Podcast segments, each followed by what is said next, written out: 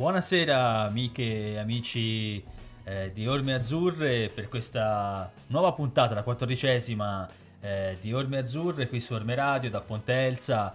Naturalmente la solita trasmissione che ormai eh, è giunta a questa quattordicesima puntata che parla dell'Empoli in tutte le sue sfaccettature.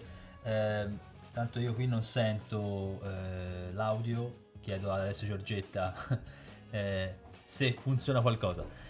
Eh, siamo n- al cospetto di un Empoli che purtroppo ha perso la partita anche eh, contro la Virtus Entella, una gara eh, che probabilmente eh, ha dato qualche problematica dal punto di vista eh, anche del gioco come, come nelle ultime partite.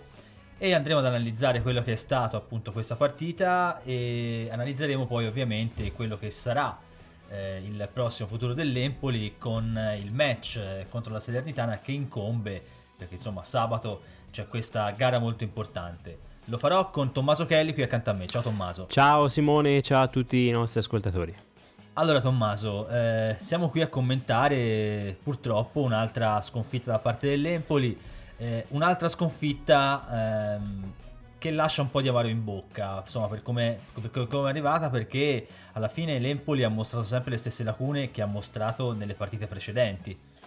Sì, eh, l'Empoli che ha fatto un deciso passo indietro sabato mm, perché la partita con l'Ascoli aveva illuso, secondo me, la stragrande maggioranza dei tifosi che speravano in una svolta per come era arrivata la vittoria, invece la settimana scorsa l'Empoli è è naufragato ancora una volta, è tornato quasi come a Frosinone, perché io appunto ero lì a Chiavari e la prestazione è stata veramente deludente, veramente imbarazzante. Siamo sempre a parlare poi degli stessi errori, delle stesse lacune e degli stessi problemi. Errori tecnici da parte dell'Empoli, ma da quello che si è visto anche i soliti problemi caratteriali che stanno in qualche modo eh, facendo sì che questa stagione eh, sia molto negativa. Eh, cosa, cioè, ti sei dato una spiegazione di questo, Tommaso? Eh, è, è, dovuto magari a un, man- un, mancato carattere, una mancanza di carattere da parte degli azzurri o ad altri fattori? Ma è difficile dirlo perché no, non me la so dare una spiegazione. Mm, principalmente la vedo come magari la vediamo noi, una, un, il fattore principale questa mancanza di personalità e mancanza di carattere nella squadra perché quello che trapela è che durante la settimana la squadra si allena in un certo modo, poi il sabato sembra tutto naufragare e quando c'è l'avversario appunto di mezzo l'Empoli sembra sparire dal campo. Quindi questa è una cosa preoccupante e eh, difficile anche da risolverla perché se ci pensi bene è stato anche cambiato allenatore ma i frutti non si sono visti e soprattutto a livello mentale sembra di capire che è questo il problema. Poi in alcuni ruoli, poi ne, ne parleremo, sicuramente ci saranno anche, ci sono via, anche altri problemi di natura tecnica di giocatori magari che stanno deludendo rispetto alle attese. Tanto saluto in regia anche il nostro Alessio Giorgetta, ciao Alessio. Buonasera, buonasera a tutti. E tra l'altro ricordo che se ci volete scrivere al 371 334 9248 e, insomma, saremo lieti di leggere i vostri messaggi. Eh, se mi date mh, 30 secondi vorrei approfittarne Anche per... 40. vorrei approfittarne per, uh, per fare... Mh, per spendere due parole su, su Piero Parotti. Eh, perché purtroppo oggi ricorre l'anniversario della sua, della sua morte e, e Piero era oltre, oltre, ad essere appunto uno speaker di, di, di Orme Radio era anche un grandissimo tifoso azzurro aveva una sua trasmissione che si chiamava Desperadio qui, qui, qui da noi e appunto purtroppo quattro anni fa è venuto a mancare durante tragicamente durante una festa di Ormerati dove stavamo festeggiando il Natale quindi eh, ci tenevo a fare questo saluto. Eh, oggi per chi insomma ha ascoltato Orme Radio eh, la radio dalle 8 di questa mattina fino alle 20 di, di stasera ha trasmesso solo ed esclusivamente le, le vecchie puntate di, di Piero quindi niente, un, un saluto che, che, ci tenevo particolarmente a fare. Naturalmente ci accodiamo, insomma, anche se non eravamo partner, come si dice, con gli anni scorsi, però insomma ci accodiamo a questo, eh, a questo tuo ricordo Alessio e eh, Tommaso vogliamo anche ricordare e fare le condoglianze a Marco Landi di S delle Ladies, dell'Empoli Ladies, che ha perduto la moglie in questi giorni, quindi ci, ci uniamo ovviamente al, certo. alle condoglianze, gli hanno fatto un po' tutti, ci stringiamo e mandiamo un abbraccio a, a Marco. Eh, torniamo, eh, nostro malgrado però per fortuna diciamo, possiamo parlare anche di, di cose un po' più leggere, eh, torniamo un po' al discorso relativo all'Empoli, un Empoli eh, che come dicevi te è mancato sotto tutti i punti di vista eh, a Chiavari. Ecco, una cosa che a me ha particolarmente impressionato negativamente eh, è stato un po' il fatto che su tutte le palle alte, su tutti i calci piazzati, l'Empoli sistematicamente veniva superato da quelli del Lentella. Infatti nel primo tempo ci sono state diverse azioni da parte del Lentella molto pericolose che solo a causa dell'imprecisione del, dei giocatori del Lentella non hanno portato a un gol, oppure è anche stato bravo Brignoli a, a, a sbrigliare un po' la situazione.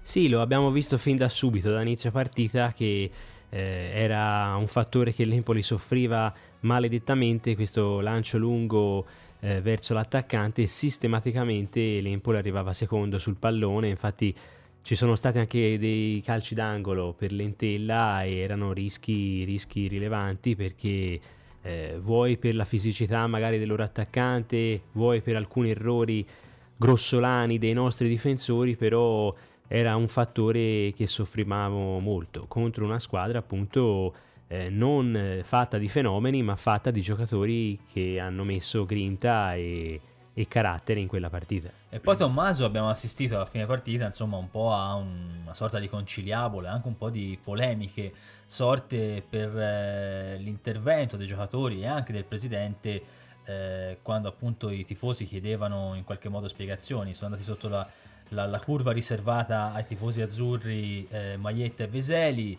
Eh, poi si è presentato appunto anche il presidente e, e si sono un po' scaldati gli animi. Te ave, hai carpito subito qualcosa da questa situazione? Ma eh, guarda, eh, dire spiegazioni è dire poco. Un eufemismo, io, eh? sì, io c'ero, ma i tifosi erano veramente fu- furiosi. Questa volta peggio che a Frosinone. È volato di tutto, ovviamente, cori, offese contro giocatori contro eh, Pietro Accardi che ormai è nel Mai, mirino sì. di tutta la tifoseria. E c'è, c'è andato Veseli eh, che poi si è capito che era appunto doveva andare a salutare un bambino presente in curva che aveva uno striscione per Veseli ma evidentemente gli animi erano già surriscaldati. È successo di tutto. Veseli che ha dovuto lasciare subito lo, lo spicchio lì eh, sotto i tifosi Maietta, il presidente, però poi sai, la musica accesa da parte del, del, padrone di casa per festeggiare la vittoria non si riusciva a capire, però i tifosi azzurri erano veramente furibondi. Si vedevano ai cancelli che inveivano contro appunto i giocatori eh, invitandoli ad andare a lavorare, fate ridere, insomma c'è stato molti cori contro Accardi e contro i giocatori. Insomma un clima insomma, abbastanza pesante eh, per gli azzurri a Chiavari. A proposito di questo, ha parlato il presidente Corsi.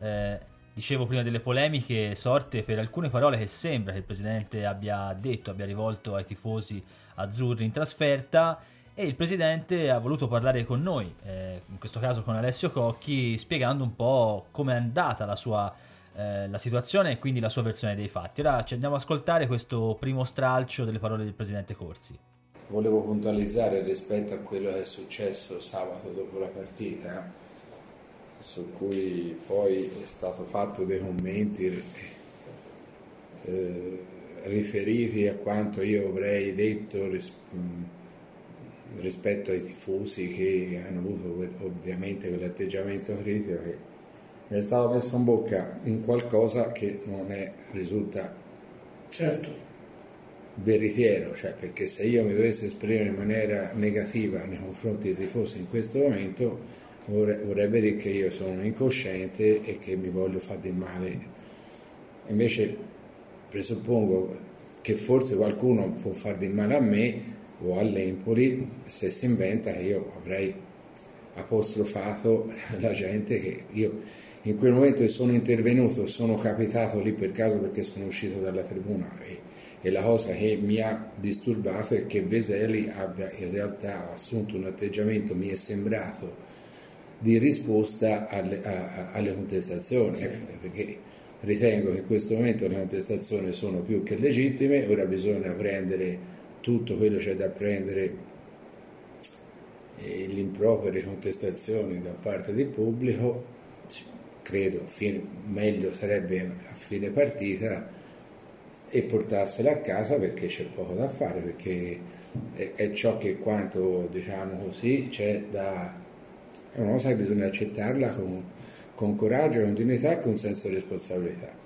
Io sono intervenuto per andare a prendere Veseli e portarlo via, la stessa cosa ho fatto Maietta noi siamo, abbiamo assunto un atteggiamento critico nei confronti di Veseli, noi, Maietta, io e Maietta. Per l'iniziativa che avrebbe avuto. Eh, per l'iniziativa che avrebbe avuto perché è, è, inopportuno.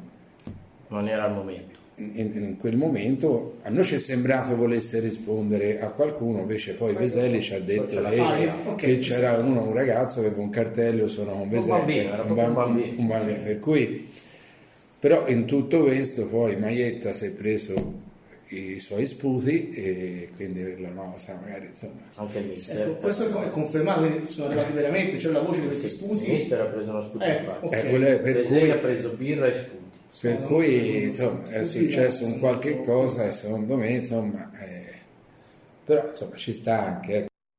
Insomma, abbiamo sentito le parole del presidente Corsi, si sentiva anche Alessio Cocchi e Matteo Gamba eh, responsabile comunicazione dell'Empoli, un, un, presidente Corsi che ha voluto in qualche modo da una parte eh, diciamo togliersi di dosso questa etichetta eh, di aver fatto queste, queste, rimostranze nei confronti degli azzurri, dei, dei, tifosi azzurri e al tempo stesso tirare un po' le orecchie ai, ai supporters perché insomma non è che le ha mandate a dire sull'atteggiamento no, che ha avuto la tifoseria.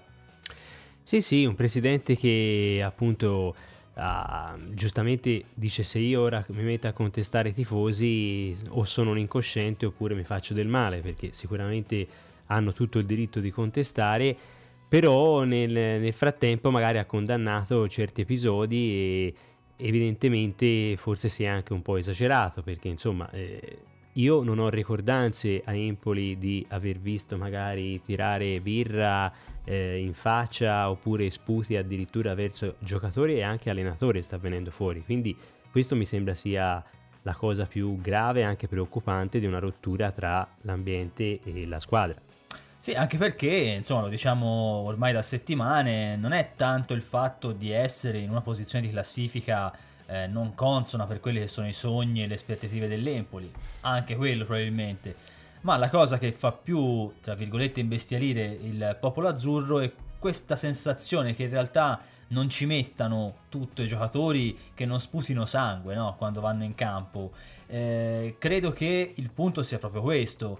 Eh, la squadra può vincere o può perdere, naturalmente ci saranno sempre delle, eh, eventuali rimostranze fatte da parte dei tifosi nei confronti del, della società se eh, le cose non vanno bene, però un conto è giocare a tutta, quindi eh, impegnandosi sempre a fondo, l'altra invece magari eh, mostrare una fragilità di carattere che non si pensava.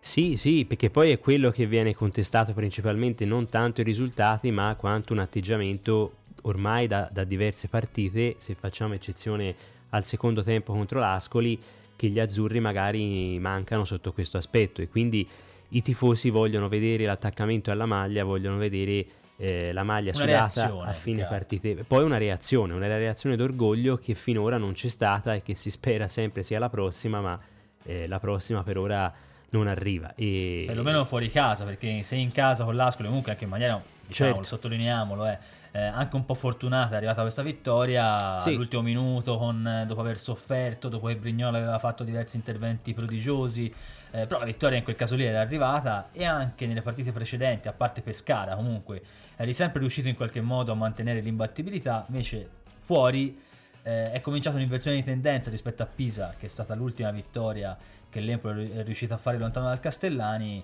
eh, che è preoccupante da questo punto di vista per una squadra eh, che appunto ha queste aspettative. Adesso andiamo a sentirci la seconda parte eh, del presidente Corsi e eh, dice cose non scontate per quanto riguarda il, eh, il futuro immediato abbiamo un rapporto fra noi familiare per cui insomma mh, colpire uno è come colpire un familiare per cui indipendentemente che siamo consapevoli che facciamo oltre le, le, le, scelte fatte bene, fatte in passato, si, fanno, si sono fatte anche sbagliate in passato certo. e si stanno facendo ancora probabilmente.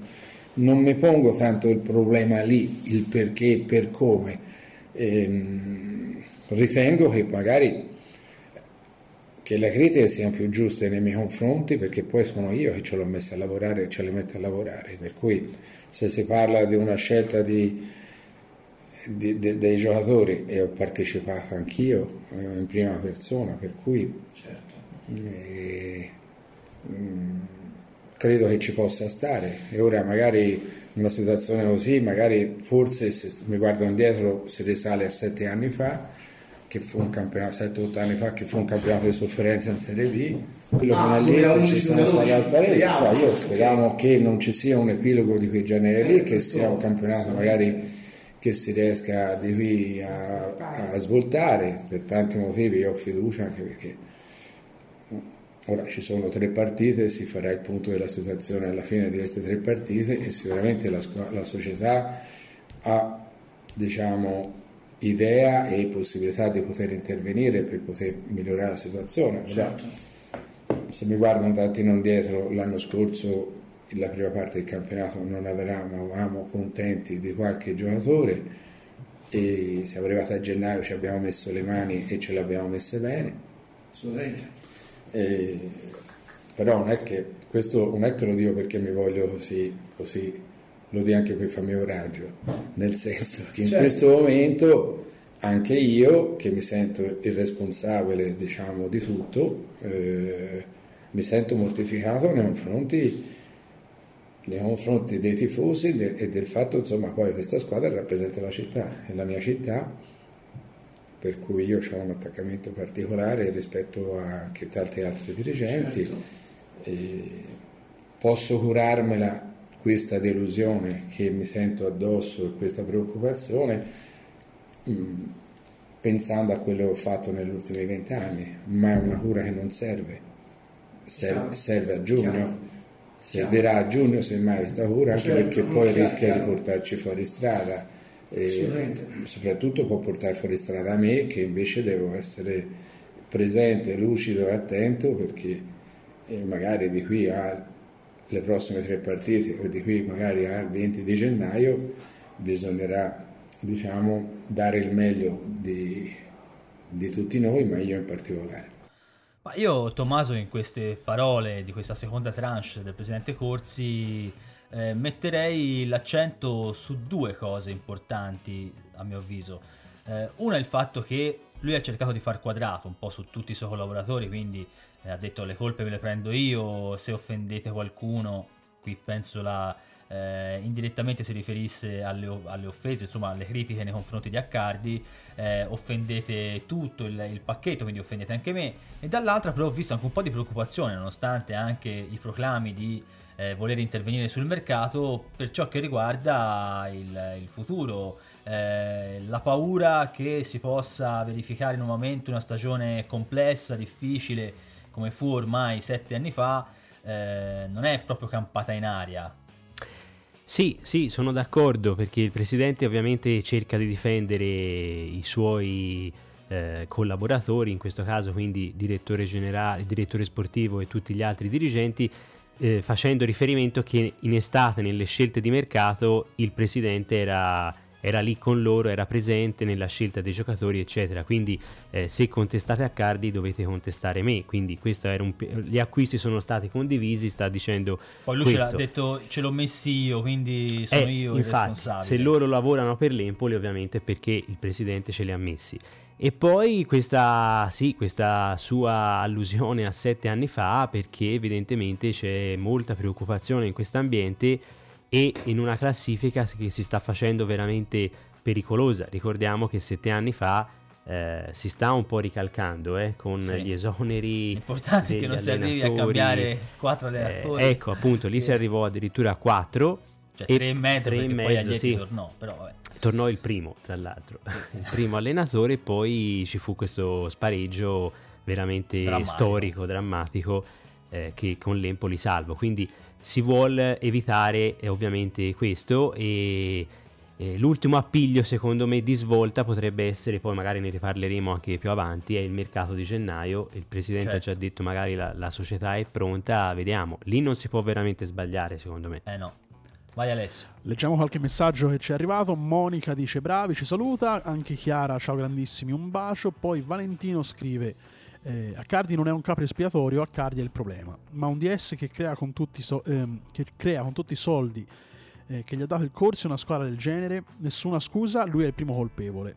E poi scrive: Quando si parla di maratona, sciacquarsi la bocca. Questi sono i primi commenti che sono arrivati questa sera. Potete continuare a scrivere sul video direttamente su Facebook eh, sotto la pagina di Orme Radio oppure sul eh, numero eh, fe- ehm, WhatsApp che leggete in sovraimpressione, ovvero il 371 334 9248. Insomma, Tommaso, eh, fondamentalmente Accardi è sempre uno, è il principale problema secondo alcuni. Eh, viene considerato il- l'artefice negativo di questa annata dell'Empoli. Eh, rispondiamo anche a Valentino un po' eh, su questa domanda che ha fatto, questa affermazione più che altro. Lui dice appunto che Accardi è l'unico problema dell'Empoli perché in realtà con tutti i soldi che aveva a disposizione, con il portafoglio diciamo ampio che aveva, non è riuscito a fare una squadra degna di nota. Ora io eh, faccio una nota a margine, ehm, a mio avviso i giocatori li può avere anche presi, eh, però è chiaro che eh, magari è mancato nell'aver preso alcuni ruoli chiave invece, di cui l'Empoli necessitava, mi riferisco al regista, mi riferisco al, al trequartista, sono tutti giocatori che stanno faticando molto. Infatti, sono, sono- sì, hai centrato il problema. Poi non voglio difendere Pietro Accardi, però in estate eh, non ho sentito tutte queste critiche che ovviamente ci sono ora perché i risultati non stanno arrivando, quando magari a Accardi sono stati fatti diversi elogi dopo la campagna acquisti.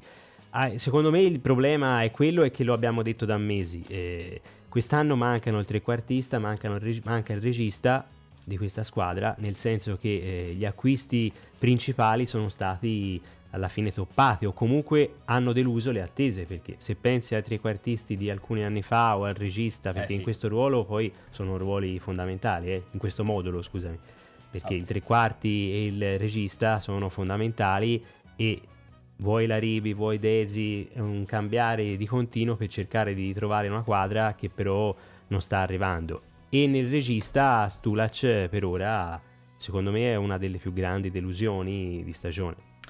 E intanto ci facciamo il primo collegamento telefonico. Questa sera abbiamo Davide Biuzzi del Tirreno. Ciao David.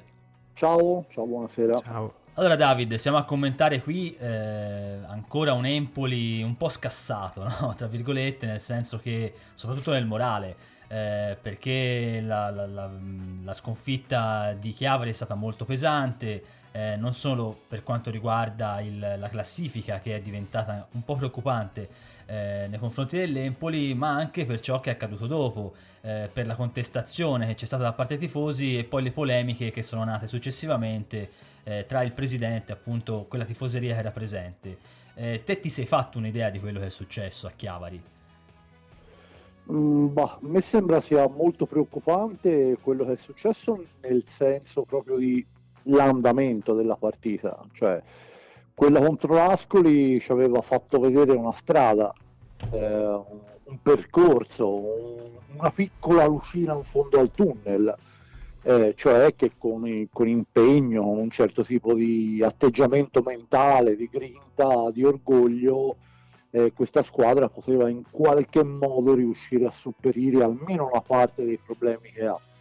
E poi invece è andata a Chiavari e, e ha fatto poco meglio, poco meno peggio rispetto di Frosinone. E questo non, non è più accettabile. Forse solo dal punto di vista dei gol presi, perché poi anche la, insomma, dal punto di vista della No, prestazione... for- forse, forse anche come partita, guarda, per, per mezz'ora francamente avevo la sensazione che potesse succedere qualsiasi cosa, cioè che potesse segnare l'Entella ma che potesse segnare anche l'Empoli.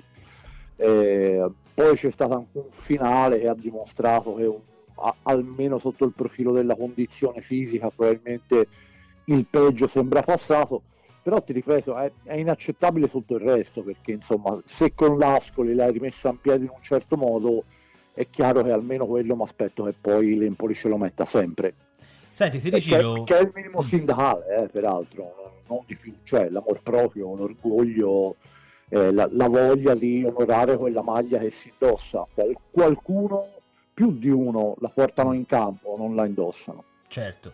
Ti rigiro una domanda mi hanno fatto a me stamattina eh, da Salerno eh, chiedendomi quali sono le, i tre aspetti più negativi a cui l'Empoli è andato incontro in questo inizio stag- di stagione, cioè quali sono le tre cause dei mali dell'Empoli. Ora io mh, ho fatto un discorso un po' ampio, ho parlato di sia forma atletica che caratteriale, oltre naturalmente a un mercato che magari è stato eh, un po' così, forse sopravvalutato all'inizio e che poi in realtà si è, trova- si è rivelato un po' infruttuoso. Tu che ne dici?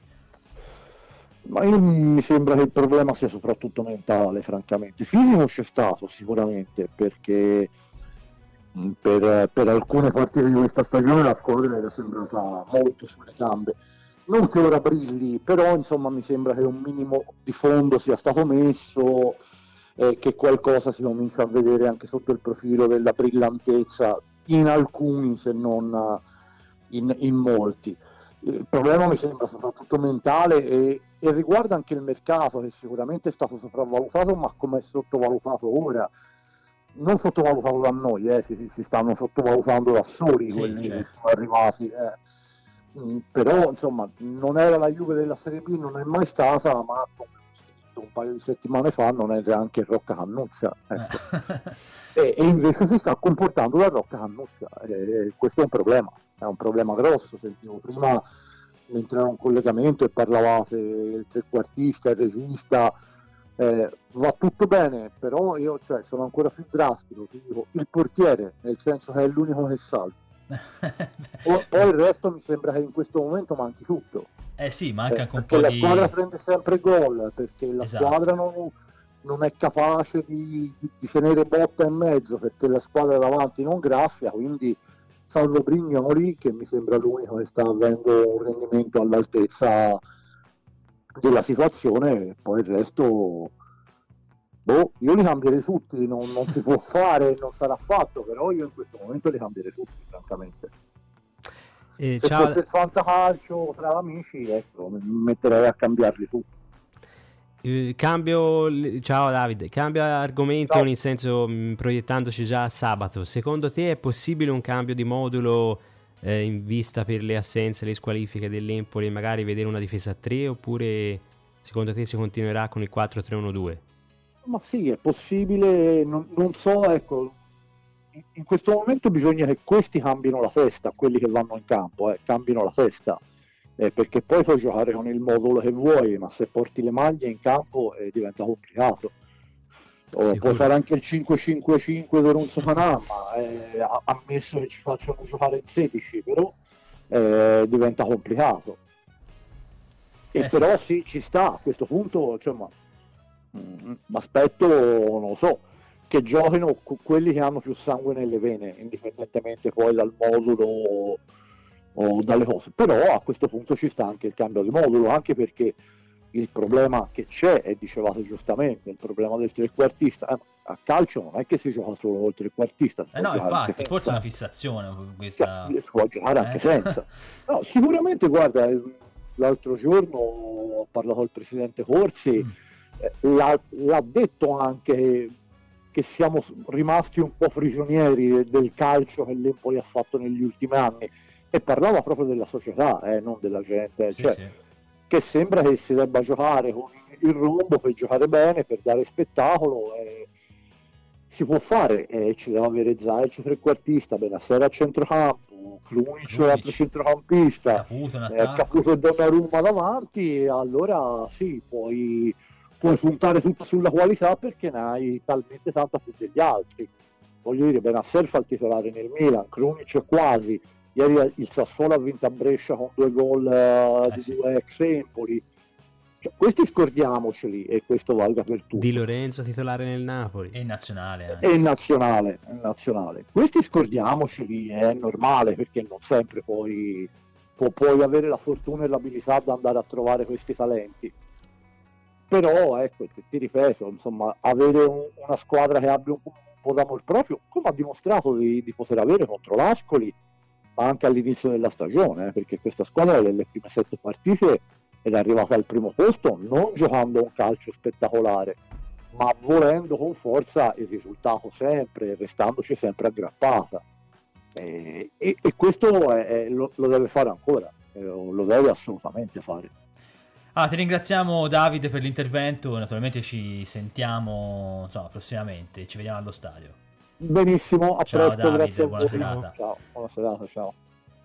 Allora, Tommaso eh, e anche Alessio, eh, insomma, con, eh, con David abbiamo parlato di un, di un Empoli, di varie cose ha parlato David, eh, di un Empoli che forse è un po' prigioniero no, di questo modulo 4-3-1-2, perché effettivamente si ricasca sempre lì, cioè anche la volta in cui si voleva cambiare passando alla difesa a 3 è durato, è durato pochissimo poi l'esperimento, perché una volta mandato via Vivarini e preso Andrea Azzoli si è tornati con forza al 4-3-1-2 ma in quel tempo lì c'era Zaic insomma scalpitava abbastanza. Eh, secondo voi vi rigiro la domanda a tutte e due è vera questa cosa qui che l'Empoli sono un po' fissati tra virgolette in maniera bonaria su questo modulo e che esistono anche altri moduli che possono essere fatti. Ma eh, sì, pu- può darsi, può darsi perché siamo rimasti forse estasiati dal gioco prima di Sarri, poi di Giampaolo, poi di Andrea Azzoli, che però eh, presupponevano certi giocatori in questi determinati ruoli. Perché Sì, anche perché Tommaso, scusami, ma eh, soprattutto la fanno i giocatori un modulo. Cioè, se te hai un trequartista forte forte, come era Saponara o come era Zaic, è chiaro che magari lasciarlo fuori non era che fosse il massimo. E quindi automaticamente Infatti. fare per forza il modulo del trequartista. E- Il modulo del trequartista c'è 4-2-3-1 e 4-3-1-2. Infatti, e poi se a maggior ragione i risultati non vengano, perché Vivarini poi pagò con l'esonero? Perché l'Empoli stentava, comunque era lassù in- nei quartieri alti, però c'era un giocatore come Zaic in panchina e quindi poi abbiamo visto cosa è capace Zaic in, in quel ruolo e anche come uomo assist, perché poi le punte hanno giovato soprattutto di quel eh, l'ingresso di Zaic, dei anche. movimenti appunto eh, del trequartista. Quindi sicuramente sì, come ha detto David, si può anche cambiare il modulo e giocare in un altro modo, però il problema è che eh, o fai la squadra a gennaio a questo Ma in punto. questo momento non ci sono gli interpreti neanche per fare. Appunto. Cioè, mh, pa- parliamo di, di sabato, no? Eh, se fai il 4-3-1-2 ti manca comunque il terzino sinistro perché non è né Certo. Antonelli né Balkovic, quindi devi metterci qualcuno o Bandinelli o un giovane della primavera. Eh, stesso discorso per il 3-5-2 perché alla fine metti sulle fasce due che laterali non sono e che soprattutto difensori non sono, eh, ossia eh, Frattesi e lo stesso Bandinelli e quindi insomma Come la metti- sempre con uno fuori ruolo. Appunto, e quindi secondo me eh, ci sarebbe da intervenire pesantemente, però devi avere le idee chiare sul modulo Mm. con cui vuoi fare il mercato, perché cambia tra fare Chiaro. il mercato in un 3-5-2 o un 4-3-1-2 e sull'allenatore, perché o si dà fiducia a Muzzi a questo punto, oppure il 30 dicembre dovranno valutare in queste tre partite, secondo me sono fondamentali per, Certo, per l'Empoli, perché mh, Salernitana, Cosenza e Livorno sono secondo me tre scontri che decideranno Di cui due in molto casa. dell'Empoli, due in Poi a casa. Cosenza comunque una squadra che lotta per non retrocedere. Infatti, e, e poi c'è questa mega sosta magari di, di gennaio in cui i dirigenti, come ha detto anche Fabrizio Corsi, dovranno lavorare e lavorare bene. Però bisogna averci le idee chiare già da ora, secondo me. Alessio? Ma, eh, io credo, sì, è tutto vero quello che si dice, ma credo che un po' l- la squadra sia prigioniera di se stessa, cioè mm, in- in- sotto tutti i punti di vista, cioè tattico, tecnico, mentale, Caratteriale. caratteriale. Cioè, mm, anche dire che mancano gli interpreti e che manca mm, la qualità è un discorso che si fa ora perché, mm, come se più, più volte detto, a inizio anno nessuno si immaginava che a quest'Empoli potesse mancare la qualità perché presi uno a uno i giocatori poi eh, Certo. singolarmente hanno tutti dimostrato di, di averle le qualità. Eh, quindi anche il fatto che noi stessi si vada sempre ad affrontare gli stessi arg- argomenti, a parlare sempre delle stesse cose, credo sia sintomo di, di- di questo essere prigionieri di se stessi, ovvero di non riuscire a capire qual è il problema. Perché si fa presto a dire il problema mentale, però eh, come ne esci? E, e- e se ne esci è sufficiente quello, cioè è sufficiente a questi punti eh, switchare, cioè trovare il tasto giusto a livello Eh. mentale per eh, per far sì che la scintilla riparta. Io a questi punti non, non credo sia sufficiente. Però appunto è, un, eh, è una situazione paradossale e veramente ha dell'incredibile perché io non riesco a, eh, a vedere un, un lumicino di speranza in questa situazione perché proprio per questi motivi qui perché la squadra c'è, i giocatori ci sono eh, Bucchi a inizio anno nessuno pensava che avrebbe avuto i risultati che ha avuto. No, probabilmente non per colpa sua ma per colpa eh, per un insieme di colpe de, de, che poi hanno portato a questa eh, situazione paradossale però eh, ecco il fatto di essere prigionieri sì ma prigionieri di se stessi quindi non, non saprei onestamente come eh, come uscirne se non appunto a gennaio perché a questi punti credo che l'unica soluzione possa essere quella veramente di fare una sorta di tabula rasa per quanto possibile, ovviamente, perché come si diceva non è che si può azzerare tutto Eh e no, ripartire, chiaro. però un intervento massiccio mh, e che non, non- non sia punitivo nei confronti della- de- del singolo giocatore, ma per- perché veramente serve una svolta eh, totale alla, alla situazione. Ma anch'io credo che, come dicevi te, Alessio, i giocatori presi singolarmente sono buoni giocatori. Eh, alcuni sono di categoria, alcuni hanno fatto anche la Serie A, quindi non credo che singolarmente siano tutti dei brocchi. Probabilmente manca qualcosa dal punto di vista dell'amalgama del gruppo. Forse non è un gruppo ben assortito, eh, gli manca qualcosa dal punto di vista della O reazione. forse non, non, so. c'è neanche troppo il gruppo Non c'è quest'anno. troppo. Può darsi, non lo so. È, è un gruppo un po'. Sembra un po' così, che No. abbia molte lacune. Per esempio, ecco. vi faccio un nome, la Ribi. Secondo me è, una cioè, è il lontano parente del giocatore Certo, ammirato. Eh, lì però, ad esempio, l'ultima intervista che, che abbiamo sentito e che, che abbiamo fatto, eh, la Riva parlava di, di- di rosicare, parlava di, dice io sto rosicando perché non gioco, quindi sto cercando di fare il mio meglio per farmi trovare pronto. Per... Quindi Per- però a sentirli, a, a vederli in allenamento, a sentirli parlare, a vedere... È inspiegabile quello che sta Eh no, succedendo. poi è partita è inspiegabile. cosa. Eh. Cioè, anche eh, perché appunto a Cesena, a Bologna, se ricordate, la Ribi a- gol e assist eh, sì, fu sì, uno dei anche l'anno protagonisti. scorso col Verona è stato uno dei protagonisti. Quest'anno Quindi è, è- un corpo cioè, non si può spiegare questa cosa con un semplice i giocatori non sono in grado o, non- o il mercato è stato fatto male. Secondo me è, è anche sbagliato far passare questo concetto. Sì, sì, è vero, Per- sono d'accordo completamente. Eh, Alla fine il mercato, probabilmente, sai, quando c'era qualche dirigente negli anni passati che diceva che prima di comprare un giocatore conosceva tutta la sua vita, morte e miracoli e quello che faceva fuori dal campo, non tanto perché dovesse seguirlo no, nella vita privata, ma semplicemente perché doveva capire che tipo di giocatore è. Eh, serv- può servire anche un giocatore un po' più pazzerello, un po' più scostante. Però è chiaro che se tutti i giocatori all'interno di un gruppo sono un po' scostanti, non gli manca qualcosa dal punto di vista caratteriale, eh, insieme agli altri fanno peggio che meglio. Quindi, eh, Sì, intanto, Poi si rischia anche la sindrome del- della, della mamma protettiva, no? Cioè che in questo caso è la società. sì, eh, come funziona? Cioè la, la mamma per proteggere il figlio non ammette le colpe del figlio e per paura di redarguire il figlio non, non lo redarguisce e così facendo peggiora Mm. la situazione. Questa secondo me è, è un po' la situazione che stiamo vivendo perché probabilmente un bel ritiro, io non- probabilmente potrebbe essere ma sul utile. ritiro io sono sempre abbastanza scettico, anche perché Ma comunque, cioè, te- se ritiro te, fai se a te devi, sì, però se te devi creare un minimo di, di- di- di gruppo, un minimo di amalgama, probabilmente, cioè, anche usare invece del- della carota il bastone, probabilmente potrebbe essere una via da provare, visto che da, quan- da quanto si è visto le stanno provando A tutte. questo l'unica punto vanno provate eh, tutte perché L'unica che manca è quella del Sì. veramente del chiuderli tutti in uno stanzino. in uno stanzino e vedere perché veramente è inspiegabile. Comunque, mentre predisponiamo il secondo collegamento della serata, vi leggo io eh, due messaggi. Chiara ci dice no, che tutti a criticare Accardi, poi quando invece l'Empoli vince, eh, allora non si fa la stessa cosa. Eh, Manuel invece ancora punta sul il dito contro il DS azzurro perché dice va mandato via incompetente Accardi, Accardi Vatne. Quindi insomma eh, i tifosi sono abbastanza con le idee chiare sono Accardi. Io credo che nasca anche un po' da una sorta di antipatia nei suoi confronti, oltre al- al- giustamente alla, alla valutazione di quello che è stato fatto eh, quest'anno e probabilmente anche, l'anno scor- sì, anche l'anno scorso, non due anni fa.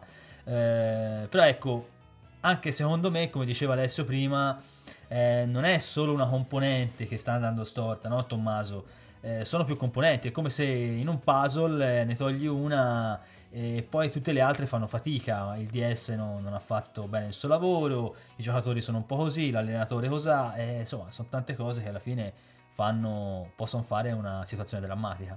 Sì, poi non venendo i risultati tutto ovviamente si amplifica e diventa più grande, però vedi anche questa, secondo me ne abbiamo già parlato altre volte, è una situazione che prima o poi si dovrà risolvere perché cioè, una tifoseria che contesta tutte le partite, il direttore sportivo comunque sia allo stadio sia sui social, non so quanto poi alla fine può giovare anche allo Poco, stesso ambiente, penso. appunto. Quindi la vedo una cosa che non può andare avanti, secondo me, all'infinito questa cosa, perché i tifosi, gli ultras, la maratona sono veramente schierati contro sì, Accardi, contro quindi Accardi. si fa difficile anche lì la situazione per un dirigente lavorare magari in un ambiente in cui tutti ti odiano, comunque il 95%.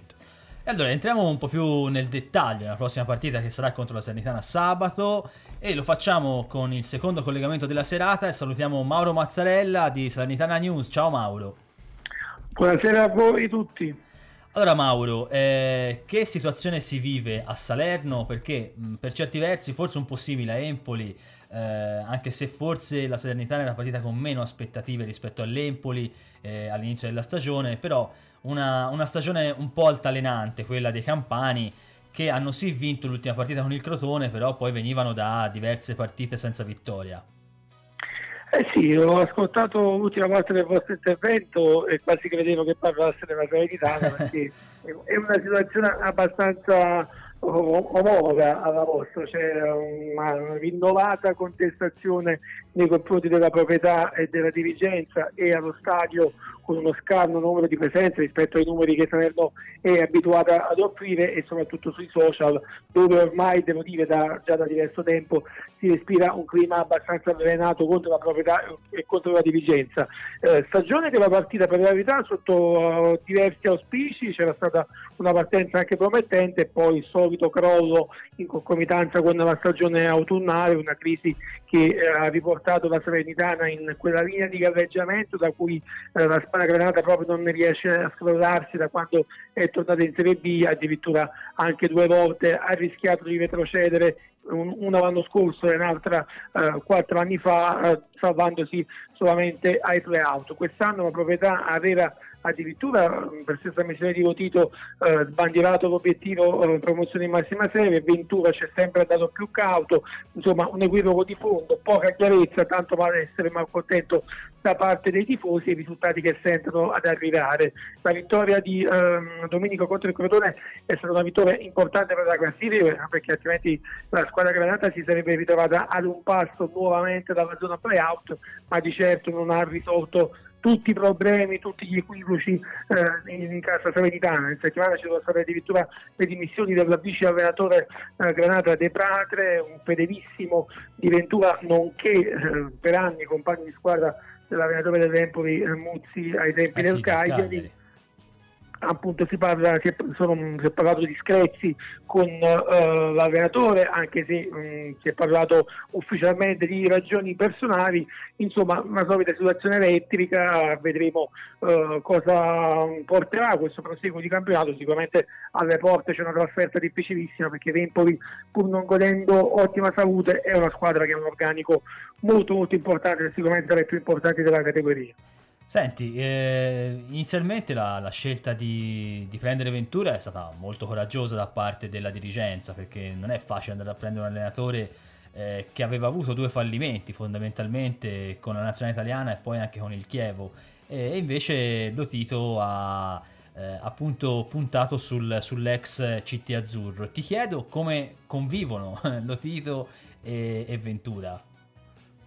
Ma eh, finora è stata una, una, convivenza abbastanza pacifica, nel senso l'allenatore genovese ha comunque grande esperienza anche nella, nello gestire una piazza come, importante come eh, Salerno, una piazza esigente come Salerno. Certamente non gli è andato in uh, suo in soccorso dell'allenatore Granata appunto questi, questi programmi, questi uh, obiettivi che la proprietà ha sbandierato senza poi andare ad allestire un organico che potesse effettivamente avere uh, l'ambizione di poter raggiungere la promozione in massima serie. La Salernitana ha un buon organico ma non è certamente paragonabile al Benevento, allo stesso Empoli o a tante il Frosinone ad altre squadre che eh, hanno dichiaratamente l'obiettivo di salire in Serie A. Basti pensare che in, Rosa eh, non c'è nessun calciatore di rilievo nel reparto avanzato che abbia la possibilità di garantire quei 15-20 gol eh, a stagione che poi sono fondamentali per poter pensare di vincere un campionato.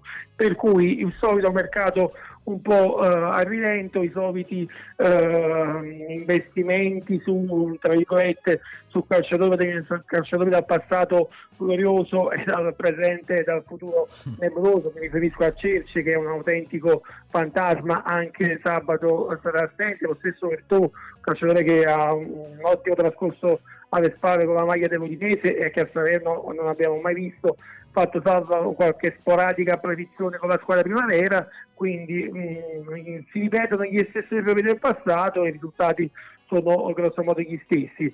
Si attende adesso il mercato di gennaio come panacea di tutti i mali. Io, per la mia esperienza recente, mi ha insegnato che chi ha i giocatori validi a gennaio non se ne priva, per cui gennaio è un po' il mercato degli scarti e difficilmente si riuscirà a stravolgere la, la fisionomia di una squadra nel mercato cosiddetto di riparazione.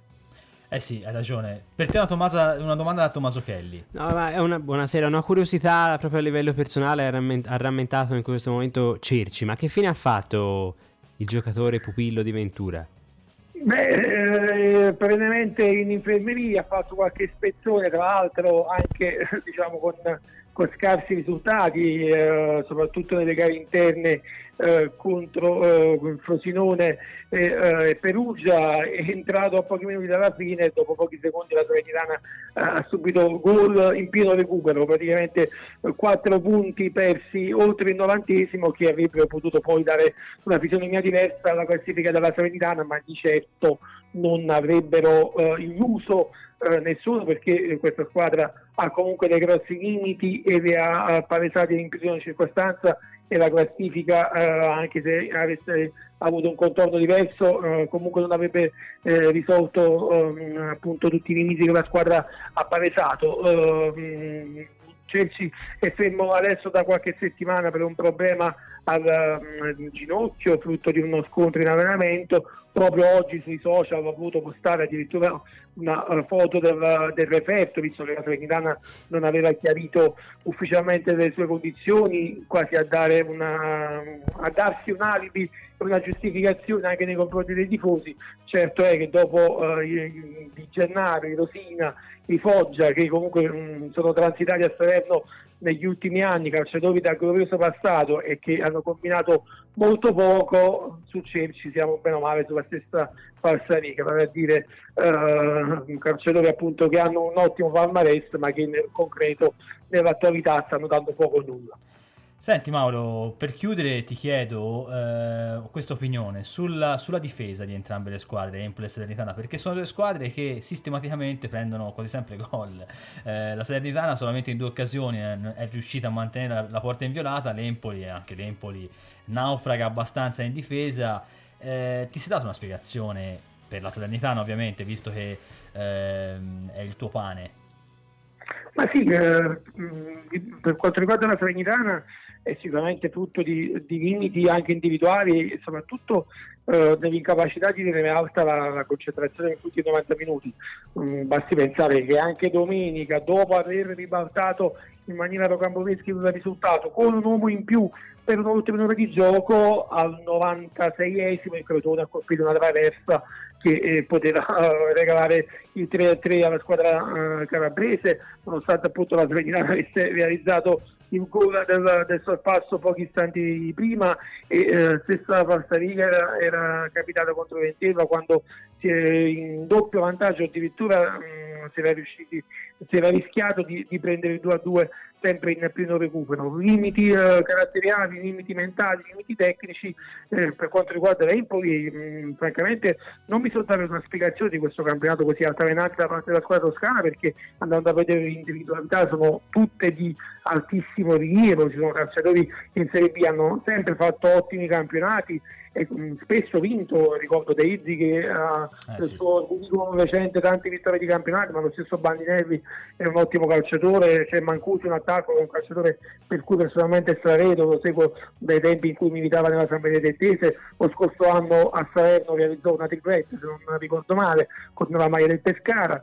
Certo, eh, probabilmente si è pagata la scelta di Bucchi che non è stata forse la, la più felice del mondo e adesso eh, con Muzzi si è voluto dare un segnale di discontinuità rispetto alle recente passate, forse di continuità rispetto a quella stagione magica con Andrea Scioli in panchina che sicuramente ricorderete, tra l'altro Muzzi calciatore che ai tifosi della Salernitana evoca brutti ricordi perché spesso da calciatore con la maglia del Cagliari, tra l'altro con Ventura allenatore, ha fatto spesso e volentieri gol alla Salernitana. Eh sì, perché insomma un po' il suo mentore da questo punto di vista.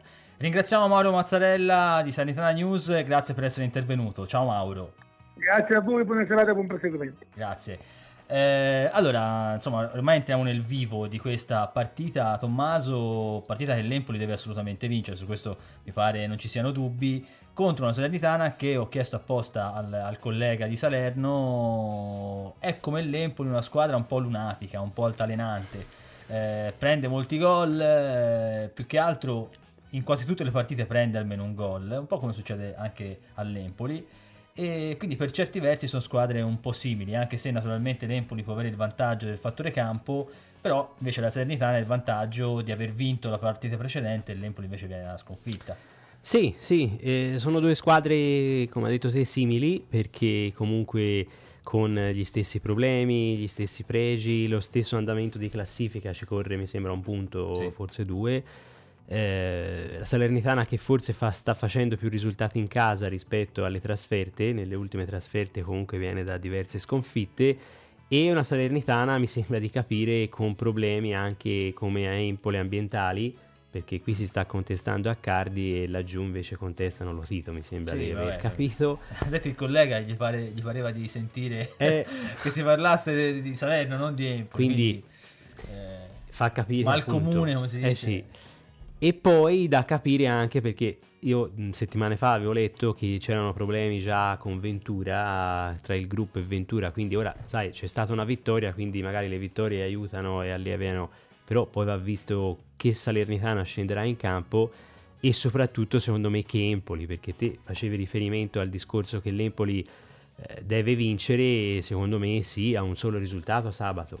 Se vuole Eh sì. alleviare eh, l'ambiente, i tifosi per classifica anche secondo me neanche un pari a questo punto sarà accettato sabato. Salernitana che è una squadra che come diceva anche Mauro ha mm, molti giovani, eh, tra cui Kine che giocava nel Chievo, che secondo me è il, il giocatore più importante, più interessante che ha la Salernitana, è una squadra con cui bisogna starci molto attenta. Cambio un attimo argomento e vado su Muzzi. Eh, secondo te l'ha data la scossa e soprattutto è a rischio un'eventuale sua presenza nel 2020, soprattutto se l'Empoli non riuscisse a fare perlomeno 6 punti eh, nelle prossime tre partite?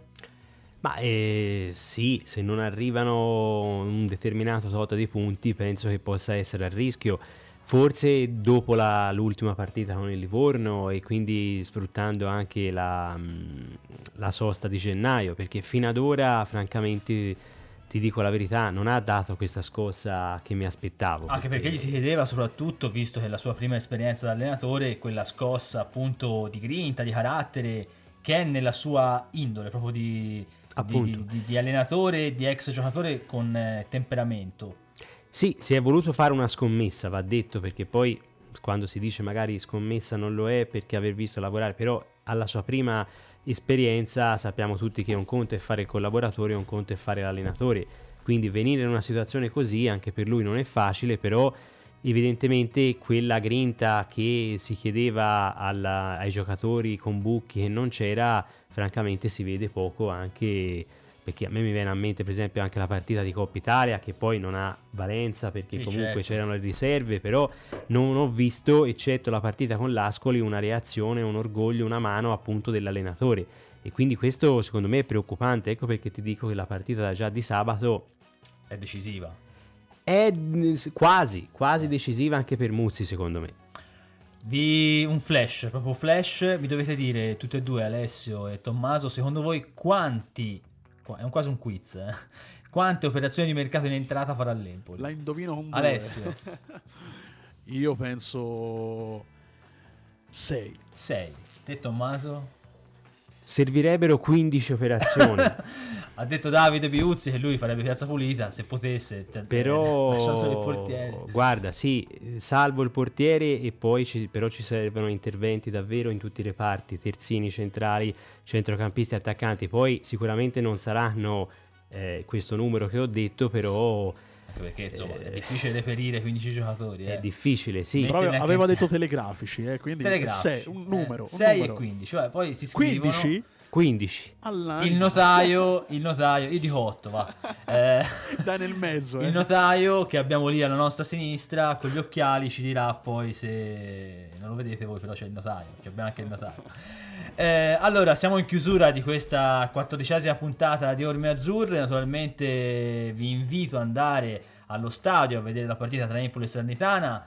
Se non volete andare a vedere la Empoli Salernitana c'è sempre la Primavera che gioca a Montebolo quasi in contemporanea, 14.30 contro il Genoa. Eh, anche quella partita importante per gli uomini di Antonio Boucher. Forse ci si potrebbe divertire di più. Ehm, non sarebbe campata in aria come previsione. Eh, comunque, ecco, eh, l'importante è, secondo me, questo è il mio modesto parere, eh, far vedere la propria presenza alla squadra. Poi si può contestare dopo, è normale anche fare delle dimostranze, soprattutto se si nota che la squadra non ci mette tutto quell'ardore che gli si chiede. Però ecco, l'importante secondo me sarebbe invece eh, seguirla e, e sostenerla. Quindi tutti allo stadio eh, sabato prossimo. Eh, intanto io saluto Tommaso Kelly, Ciao Simo e grazie a tutti gli ascoltatori. saluto Alessio Giorgetti in regia Ciao e buonasera a tutti. e vi rinnovo l'appuntamento, ormai è anno nuovo, quindi vi do anche le buone vacanze, eh, sperando che sabato ci arrivi un bel regalo di Natale. Eh, che, che gli azzurri riescano appunto, magari anche con una doppietta insieme alla primavera, a portare a casa una vittoria che rilancerebbe per l'ennesima volta, si spera, le ambizioni dell'Empoli. Ci rivedremo anno nuovo, come detto, probabilmente il 2 gennaio. eh, saremo comunque più precisi nelle prossime settimane e naturalmente vi informeremo. Per ora vi salutiamo, ciao e sempre Forza Empoli. Ciao a tutti.